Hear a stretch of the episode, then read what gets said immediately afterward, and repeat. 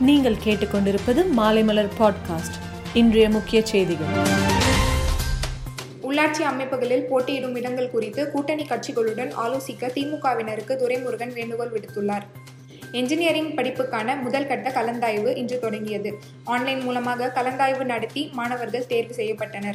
காட்பாடி அடுத்து தலையாரம்பட்டு கிராமத்தை சேர்ந்த மாணவி சௌந்தர்யா நீட் தேர்வில் எதிர்பார்த்த மதிப்பெண்கள் வராது என்ற விரக்தியில் வீட்டில் யாரும் இல்லாத நேரத்தில் தற்கொலை செய்து கொண்டார். வடகிழக்கு மாநிலமான மிசோரத்தில் கொரோனா பாதிப்பு திடீரென அதிகரித்துள்ளது. அங்கு புதிதாக ஆயிரத்தி நூற்றி எண்பத்தைந்து பேருக்கு தொற்று கண்டறியப்பட்டுள்ளது.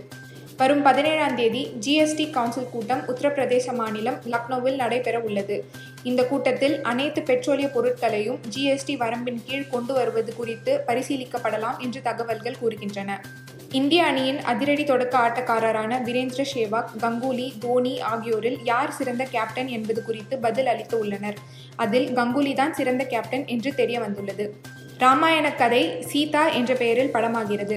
இப்படம் தமிழ் தெலுங்கு இந்தி மலையாளம் கன்னடம் ஆகிய ஐந்து மொழிகளில் தயாராக உள்ளது.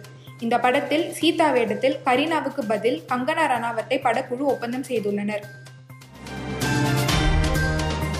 மேலும் செய்திகளுக்கு மாலைமலர் டாட் காமை பாருங்கள்.